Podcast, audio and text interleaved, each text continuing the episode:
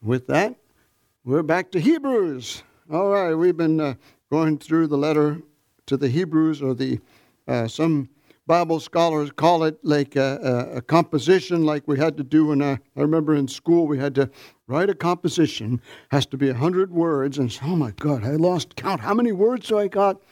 I could never do that until I got out of school, and then uh, I wrote. I found a notebook when I was over in Tahiti, and I, I wrote uh, in the notebook uh, all the stories and adventures that we were having, and I sent it to my mom.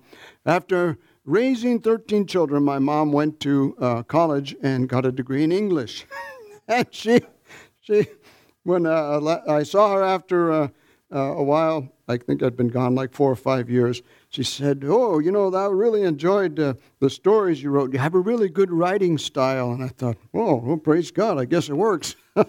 praise God. But here, somebody, we don't know exactly who, wrote this letter or this composition to the Hebrews to try and get them to understand what Jesus really did for us all.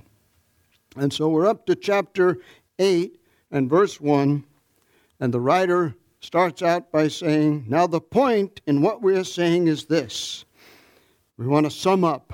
There's no time to explain. Let me sum up. He's actually, actually, really explaining it very well. The point is this we want to make sure that we keep the main thing the main thing is that what Jesus did is so amazing, so life changing, so astounding you know, Christmas is coming up. Christmas is wonderful. We celebrate the birth of Jesus. The birth of Jesus is one of the most important events that ever happened in the history of mankind. The other one is the death of Jesus, where he paid the price for all the sins of the whole world. But the third event, and the most important one, I believe, is the resurrection of Jesus, where he proves that what he did was more than enough, was all sufficient to pay and to make us have a way available to have a relationship with God the Father. Can you say amen? Hallelujah. So, here we are. This is the point. The main point is that we have a high priest who is perfect, who has done everything necessary, and whose one sacrifice is sufficient for all time. It says here that he is the one who is seated at the right hand of the throne of majesty. We have such a high priest. He is seated at the right hand of the throne of the majesty in heaven. Glory to God. He's there. He's uh, the reason he's sitting down is because he successfully completed and accomplished what he needed to do. So he's done working. Remember when Jesus gave up the ghost, as it says in the old King James, when he died on the cross and gave, yielded his spirit, he shouted out in a victorious shout, It is finished. And he gave up the ghost, it says. Hallelujah. But listen, he's the high priest. He's gone in to the most holy place, the real place, a minister, it says here, of the holy places, the Holy of Holies, the true tent or tabernacle that the Lord set up, not man. This is talking about heaven itself. Jesus went there. Listen to what it says in John chapter 20, verses 11 through 18. Mary Magdalene has gone there uh, with uh, some of the others to the tomb, and it's empty and she's crying. And Jesus appears to her and she doesn't recognize him. And he asks her, Why are you crying? And she thinks he's the gardener, which is kind of funny. People don't recognize Jesus right away. And, and uh, she says to him, You know, if you've taken his body, please tell me where you hid it. They don't, they don't understand that he's not dead anymore. And he calls her by name. Glory to God. Aren't you glad that Jesus called you by name? Amen. Jesus called you and I by name. Jesus knows your name and He calls your name, and you've answered. Hallelujah. Now you have a relationship with her. But she sees Jesus and she runs over and hugs him, and, and He tells her these words Don't cling to me. Not because He doesn't like her, But the reason is because I have not yet ascended to the Father. But go to my brethren and tell them, I am ascending to my Father and to your Father, to my God and your God. Then in verse 19, later on that day, in the evening time, they're all scared. They're in the, in the building, the doors are locked, and Jesus somehow gets into the building. Doesn't say how, but he appears to them and says, Hey guys, peace be with you. I'm here, I'm alive. Hallelujah. And the reason he did that is because he had ascended to the Father that day and come back down. His present location, according to Matthew Henry's commentary, is at the right hand of the throne of majesty in heaven. Most of us have no idea what a majesty is. You know, you, you just can't go in and sit, sit down and knock on the door and walk in and say, Hi, uh, to uh, the king or the queen of a country. You know, Queen Elizabeth has bodyguards. They, those guys, I've seen a video on don't mess with the palace guards over there in Brooklyn, or not Brooklyn, over there in England. The guy's got this red suit, he's got the big hat, and the guy comes up and starts messing with him. Boom, he knocks him out. don't mess with the king's guards. They come marching down the street, make way! and they just push people out of the way. You don't mess with the, the Queen's guards. Another guy, he's standing there, he's got an M16 or a nice a big rifle. All of a sudden, some guy starts climbing on the fence, picks his rifle up, get off the fence! You don't mess, you just can't walk in and say hi. But Jesus, because his present location is at the right hand of the throne of majesty because while he was here on the earth, he was subjected to the worst humiliation, the crucifixion on the cross that anyone possibly could have gone through. Hallelujah. In Acts chapter 7, verse 54, while they're stoning Stephen to death, he says, I see heaven opened. Hallelujah. And the Son of Man standing at the right hand of God. And I heard one preacher say, Jesus He's described as sitting in all the other places, but he got up and said, Hey, what's going on down there? There's my servant Stephen. And what does Stephen say to Jesus? He says, Do not lay this sin against these people. Forgive them. That's what the whole deal is all about. It's about forgiveness. Listen to what it says if you're familiar with Daniel chapter 7, verse 9, verse 8, it says, Thrones are set up. Daniel's having a vision. And in verse 9, the Ancient of Days took his seat. Verse 10, the court convened and the books were open. Verse 13, one like a son of man coming with the clouds approaches the Ancient of Days. Verse 21 and 22 says, The horn made war with the holy ones and was prevailing until the Ancient of Days arrived, and a judgment was given in favor of the holy ones of the Most High. You and I have received Jesus as our Savior. It has made us the holy ones of the Most High. And when Jesus ascended the day of his resurrection, that's when the court was convened, I believe, and that's when the judgment was uh, uh, given in favor of the holy ones of the Most High God.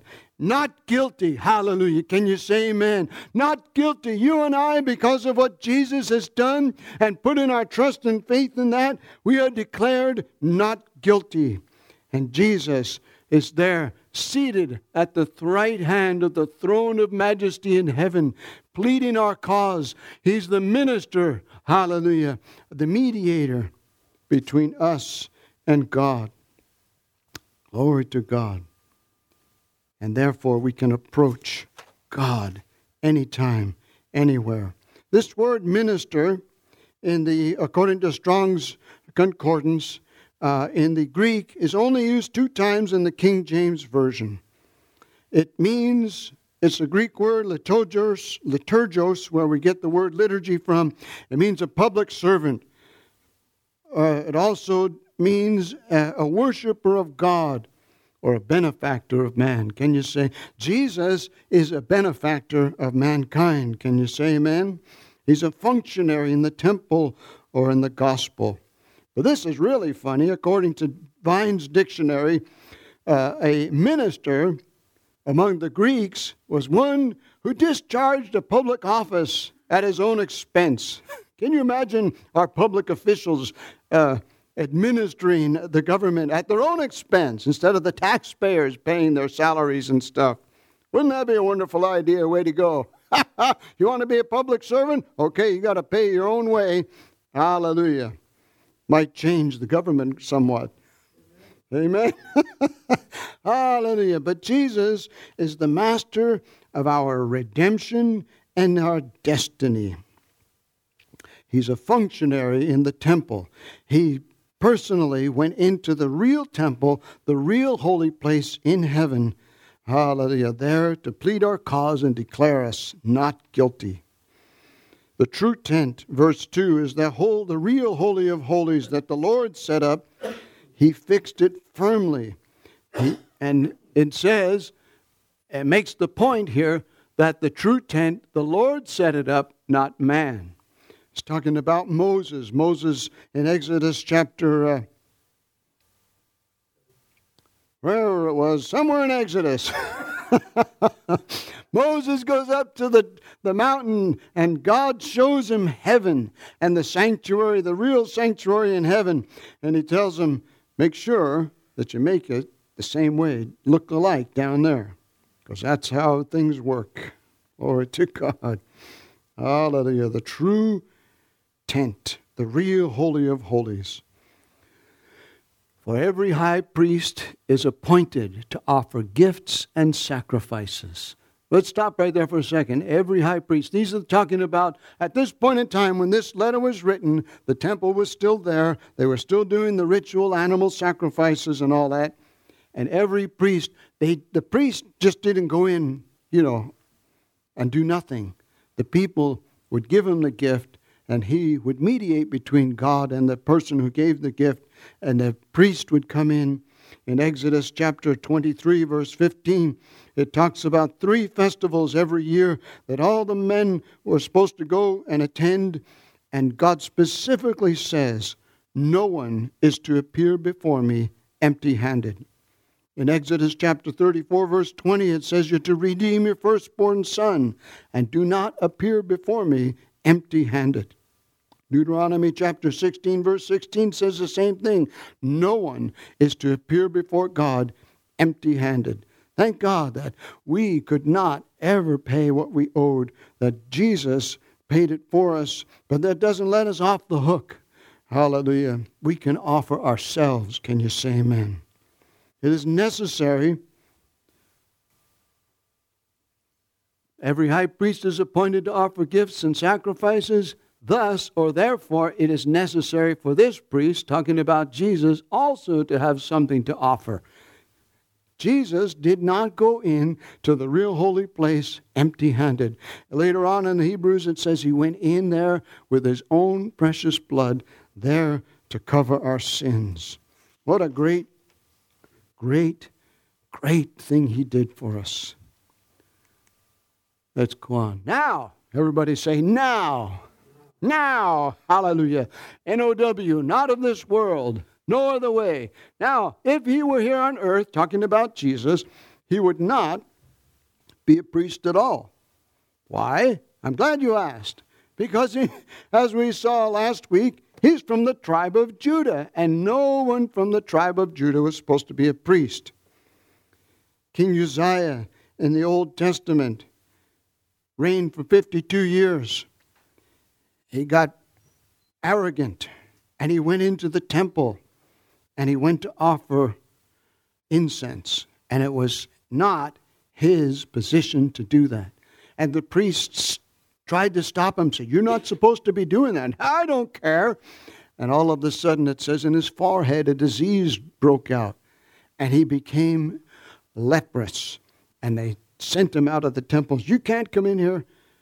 And for the rest of his life, he was a leper. Glory to God. Because, like Jesus, he was not of the tribe of Levi. He wasn't supposed to be doing that. But Jesus, he did it because there was a new covenant on the way. He would not be a priest at all because there are priests who continue to offer gifts according to the law. Now, the, remember, the whole purpose of the letter of Hebrews is to try and get the Jewish people to understand that they don't need to do those animal sacrifices anymore, that one sacrifice is sufficient forever. But these priests in verse 5, they serve a copy, like we just mentioned, and shadow of the heavenly things. For when Moses was about to erect the tabernacle in the wilderness, he was instructed by God, saying, See that you make everything according to the pattern that was shown you on the mountain, there at Mount Sinai. Hallelujah.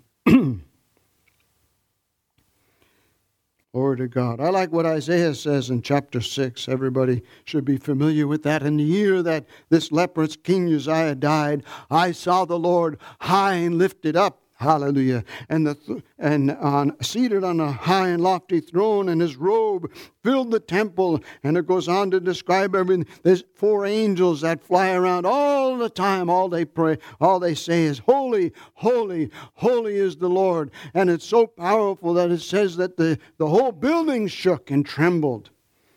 Glory to God. That's the temple, though. I thought, though, you know, I did some research and and most Bible scholars believe that what Isaiah saw was God in the Holy of Holies at the real temple on, in Jerusalem.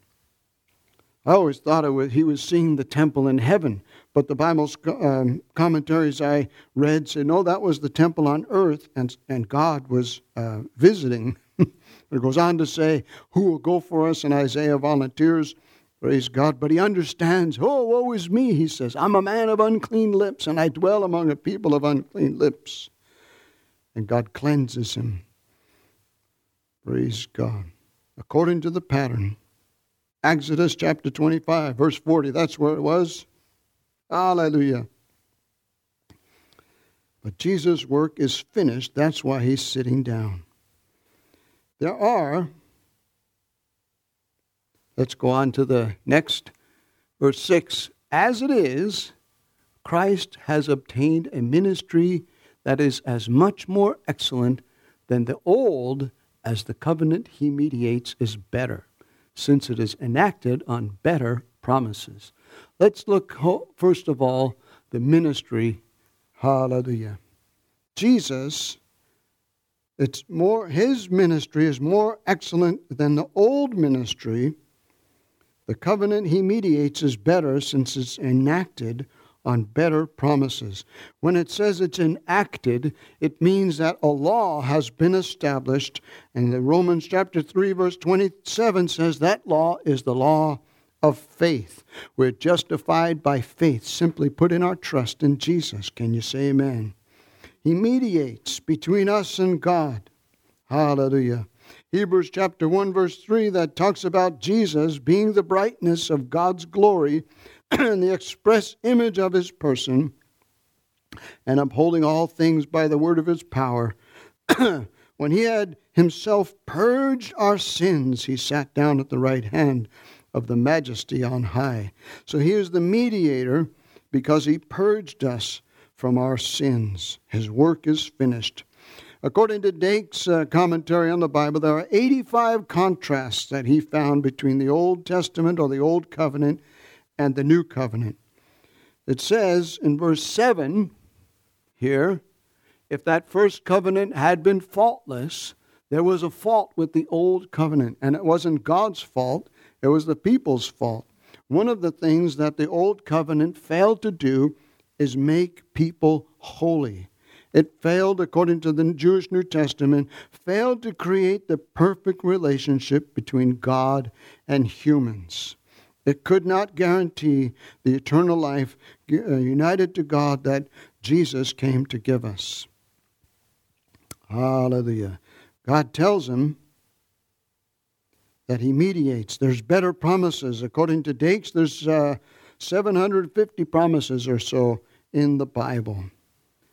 Hallelujah. We needed the second covenant because the first one wasn't perfect. Let's go on. This might be a quick sermon. he finds fault with them when he says, The days are coming. And this is a quotation from Jeremiah.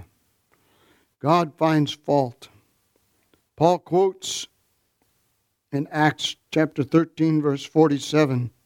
He's preaching to the Jews in Antioch of Pisidia. And he says that, Is it too small a thing that you should be my servant to raise up the tribes of Jacob and to restore the preserved ones of Israel? I will also give you as a light to the Gentiles, that you should be my salvation to the ends of the earth. So I was pondering this. The days are coming, Jeremiah chapter 31, verse uh, chapter 31, verse 31 through 34. He finds fault. And the days are coming. I will establish a new covenant with the house of Israel and with the house of Judah. Notice it was they were separated here, and this is a, uh, Jeremiah is uh, living around the time of the Babylonian captivity. So I got to thinking, hmm, I wonder, is this new covenant, is it saying that it's only for Israel and Judah? Because what, it, what the new covenant did, or what was predicted to be do, doing here, is that Israel and Judah were separated at that time. And when they were going to come back from Babylonian captivity, they would be united again. So, is this new covenant for Jews only? I'm glad you asked that. That's a good question. Is it for Jews only? Notice uh, I just quoted uh, uh, Isaiah chapter 49, verse 6. Paul quotes it in Acts chapter 13, verse 47, because the Jewish people in Antioch there, they said, you know what? Uh, we don't want this. And so Paul tells them, oh, okay, since you count yourselves unworthy of salvation and eternal life, we're going to turn to the Gentiles. And the Gentiles rejoiced. They were glad. They said, okay, we'll like that. We want God to, we want to know that God loves and cares about us. We want to have a relationship with God. In Acts chapter 2, verse 10, on the day of Pentecost, I noticed that there was Jewish people from all over the world, the known world at that time, but there was with them also proselytes. People, the Jewish people were supposed to share the relationship that they had with God with the rest of the world. If you read the Old Testament time and again, it talks about, especially in Isaiah, that, that God, uh, I will call a people who are not my people, my people, in order to provoke his people to jealousy. I'm going to know when God blesses you, sometimes people get jealous. Well, I hope they have jealousy with a godly jealousy. If you want what I got, you want the blessing of God in your life, you can have it. Praise God. I hope that people can see in our lives that God has blessed us and that it was from God. And we can tell people that God has blessed us and hopefully move them and stir their hearts to seek after God also. Hallelujah. The new covenant, because not like the old covenant that I made with their fathers on the day when I took them by the hand to bring them out of the land of Egypt. They did not continue in my covenant, and so I showed no concern for them, declares the Lord. This is the words spoken through Jeremiah. And I thought, whoa, they did not continue in my covenant. What? Why would they do that? Moses in Deuteronomy chapter 31 He's about to die and go be with God forever. In verse 27, he says to the children of Israel, You've been rebellious against the Lord when I was with you here. Verse 29, he says, I know that after my death, you will become corrupt. Great. Pastor Moses has got great confidence in us. We're going to become corrupt. And, and he says, I know you're going to turn aside from the way in which I commanded you and evil will befall you in the latter days, because you will do evil in the sight of the Lord, to provoke him into anger through the works of your hands. I thought that we're supposed to be confident in God's working people's lives, and here Pastor Moses says, "You guys, I know you guys are going to mess up." Oh, great, thanks. After I'm dead, you guys are going to mess up, and uh, you know all kinds of stuff's going to happen. But sure enough, here it says, Jeremiah says, uh, they did not continue in my covenant. Thank God that we don't have to follow all the rules and regulations.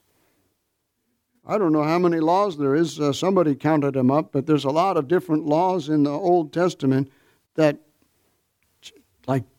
no one can follow all of them. Even Paul the Apostle, he said, You know, I, I was a Pharisee of Pharisees.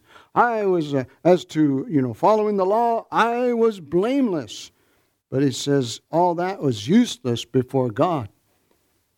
All that was useless before God because he knew that all have sinned and fall short of the glory of God. But thank God that Jesus came. Hallelujah. Because in Isaiah it's promised to restore, hallelujah, and make us a light to the Gentiles. Let's go on chapter 10, or verse 10. This is a continuation of the prophecy by Jeremiah. This is the covenant that I will make with the house of Israel after those days, declares the Lord. Once again, is it only for Israel? I don't believe so. I believe that God wants everyone to be saved. What does it say in Peter's letter? God is not willing that any should perish, but that all should come to repentance. After the exile, they'd be reunited, and he goes on to say, I will put my laws into their minds and write them on their hearts. King David prophesied in Psalm 51, verse 10 Create in me a clean heart and renew a right spirit within me. That's what happens when you get saved. Jesus, God, the Holy Spirit, gives you a new heart. Hallelujah. Because we know this because 2 Corinthians chapter 5, verse 17 says, If anyone is in Christ, behold, they are a new creation. Old things pass away. Behold, some things become new. No, it says, all things become new. Create in me a clean heart. King David prophesies. That's what happens when you become born again you have a clean heart created within you. And then he goes on to say, I will be their God. This is Jeremiah's prophecy, speaking for God. God says, I will be your God. I and you shall be his people. Since you and I have received Jesus as our Savior, we have become God's people goes on to say, and they shall not teach each one his neighbor. Who does the teaching now? The Holy Spirit guides you into all truth. Does it say that doesn't really necessarily mean that you don't have to have somebody teach you, but it does mean that the Holy Spirit will be there to help us learn and each one, there'll come a day when we don't have to go and tell everybody about Jesus. Everyone will know the Lord. And then the old, uh, I have a, um, uh, a Jewish Bible at, or Jewish New Testament translation at home. It says this literally means heed the Lord. Pay attention to what God's telling you and I. Listen to his voice. Jesus said, My sheep hear my voice. Hallelujah. Heed the Lord, for they shall all know me, from the least of them to the greatest. Hallelujah. I like that. From the least to the greatest. Who's the greatest?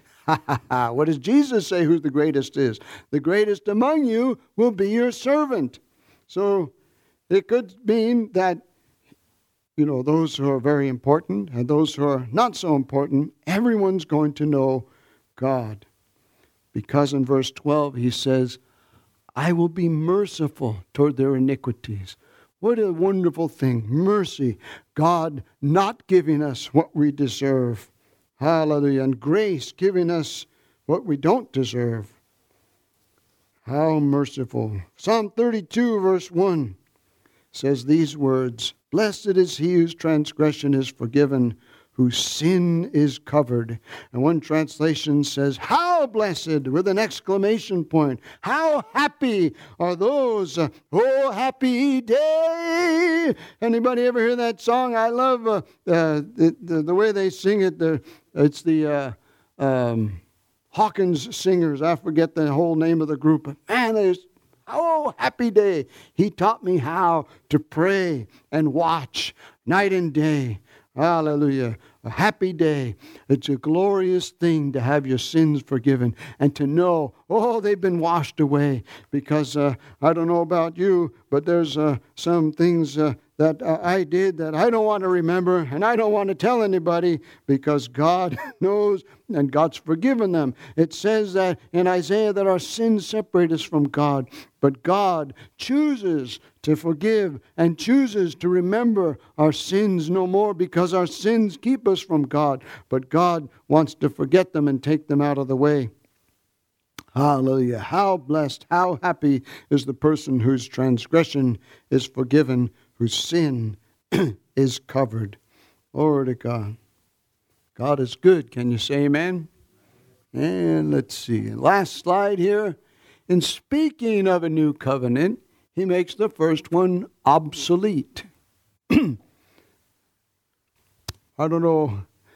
Uh, my grandmother, when she was born, there was no airplanes, there was no television, there was, uh, in fact, I have a. Uh, I think I mentioned this before. I have a uh, phone book from Tucson from 1947. There's no television stations and no television uh, uh, repairman or anything in the phone book. It was all radios back then. But things, as technology progresses, things become obsolete, like the phone on the wall that you had to dial and when I was a kid, nobody had a computer. Dick Tracy had one, but it was make believe. You know, he had the two way wristwatch radio. Nobody thought, boy, that'll never happen. And there it is. You got the two way wristwatch radio. And man, some things have become obsolete.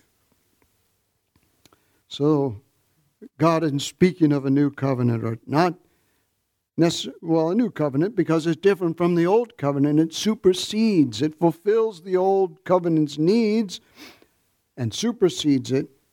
The first one is obsolete. It was dwindling away. As I said earlier, at this point in time when the letter was written, they were still doing the animal sacrifices in Jerusalem. Makes the first one obsolete. They say that every three to four years, or probably even sooner than that now, um, technology becomes obsolete because there's always research and development. I like research and development, especially in the construction industry, because somebody's always thinking on how to make things easier. Somebody once said, uh, if you want to find an easy way to do a job, give the job to a lazy man. He'll find an easy way to do it. Praise God. Some, sometimes the methods that we used to use become obsolete because there's a better method, easier, faster, quicker, more productive. So, this new covenant, well, the old one, is obsolete because we have a better one, a better covenant, better promises. And what has become an obsolete and growing old is ready to vanish away. And he goes on to, this is all about, like I said earlier, all about explaining how the new covenant is better than the old covenant. Because, first of all, the wall of separation, remember when Jesus died, the moment he died, it says the temple veil was ripped in two. That was a great earthquake. And it, what it means is that we now have a place where God no longer is confined Anybody ever hear that saying, trying to put God in a box? Well, God's out of the box. Woo-hoo. It's not like, you know, the genie's out of the box. It's uncontrollable. Well, sure, you cannot control God, but God's not a genie. God is God. Hallelujah. And He's no longer confined to just a select few people. He's no longer confined to a place, specific place. You know, they call Jerusalem the Holy Land. Well, the whole earth belongs to God. I've got news for everybody. The whole earth belongs to God. And God is holy. And we can approach a holy God through Jesus, through this new covenant. I remember trying to explain uh, what the new covenant, what the covenant was about. And I was telling this other fellow, I said, "You ever hear that saying? Let's, I'll cut you a deal." Said, yeah. So, well, that comes from in the Old Testament when they would sign a contract, they would cut a deal by cutting an animal's throat, getting the blood, sprinkling it, having a meal, eating that animal. Say, "Okay, this is the covenant. This is the agreement we got. This is the contract. I cut you a deal." Thank God that Jesus cut us a deal. Can you say amen?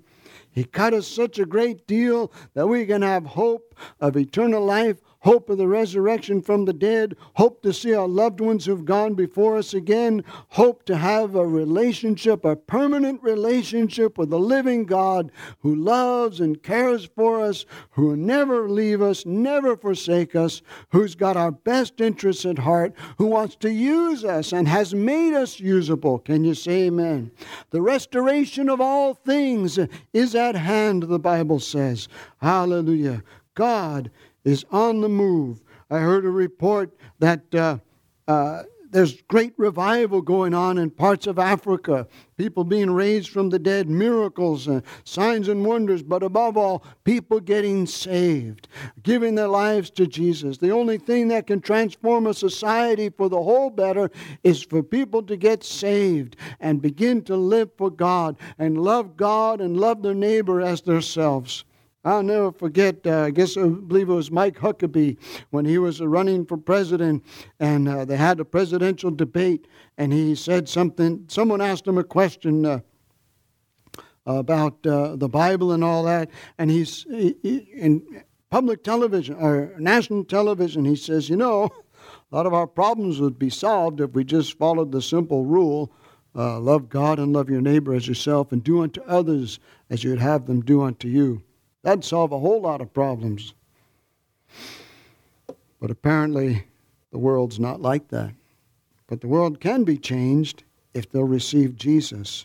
So it's up to us to try to win the lost because last week we remember verse 25 it says Jesus is able to save to the uttermost those who come to God through him since he always lives to make intercession for them. He's holy, He's harmless, undefiled.